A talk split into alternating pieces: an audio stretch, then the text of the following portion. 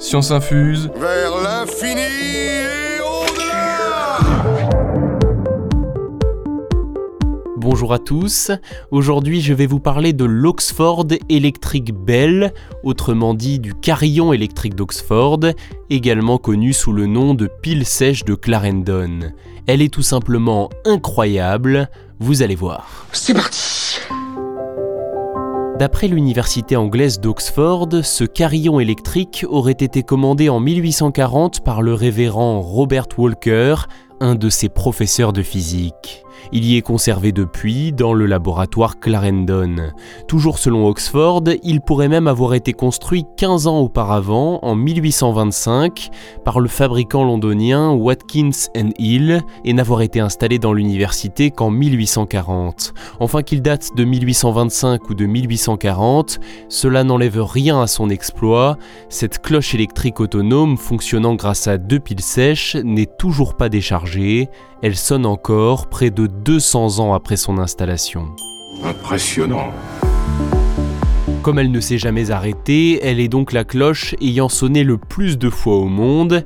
Elle est ainsi recensée par le Guinness des records comme la batterie la plus durable au monde, délivrant sans cesse des tintements. Ça, c'est du solide, hein, ça, on fait pas mieux. hein. Concrètement, ce carillon se trouve à l'intérieur d'un globe de verre. Il est composé d'une boule métallique d'environ 4 mm de diamètre, frappant deux cloches en laiton. Ces dernières sont chacune placées sous une pile sèche. Ces deux piles sont connectées en série et dans un mouvement de va-et-vient, de pendule, la boule métallique cogne contre les cloches, les faisant ainsi résonner en continu. Ce tintement est désormais à peine audible puisque le carillon est à l'abri derrière d'épaisses vitres protectrices. Alors comment expliquer que cette Oxford Electric Bell sonne toujours après si longtemps? Il semble que ce soit grâce à la force électrostatique. Lorsque la boule métallique cogne contre une cloche, elle est chargée électriquement par la pile située au-dessus. Et dès lors, elle est à la fois repoussée par cette cloche et attirée par l'autre cloche.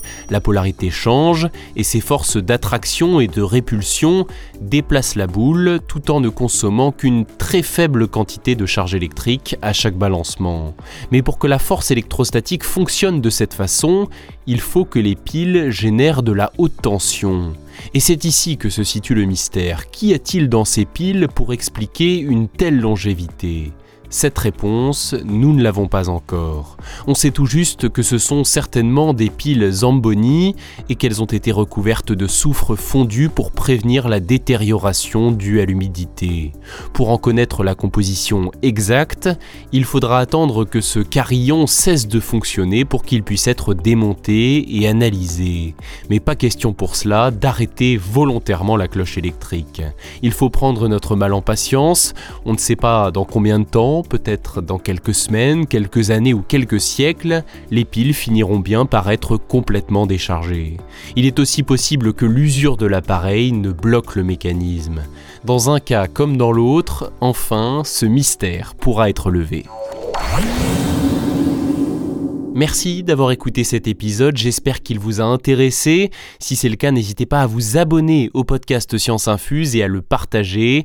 Le prochain épisode sortira début janvier et d'ici là, je vous souhaite à tous de très belles fêtes de fin d'année.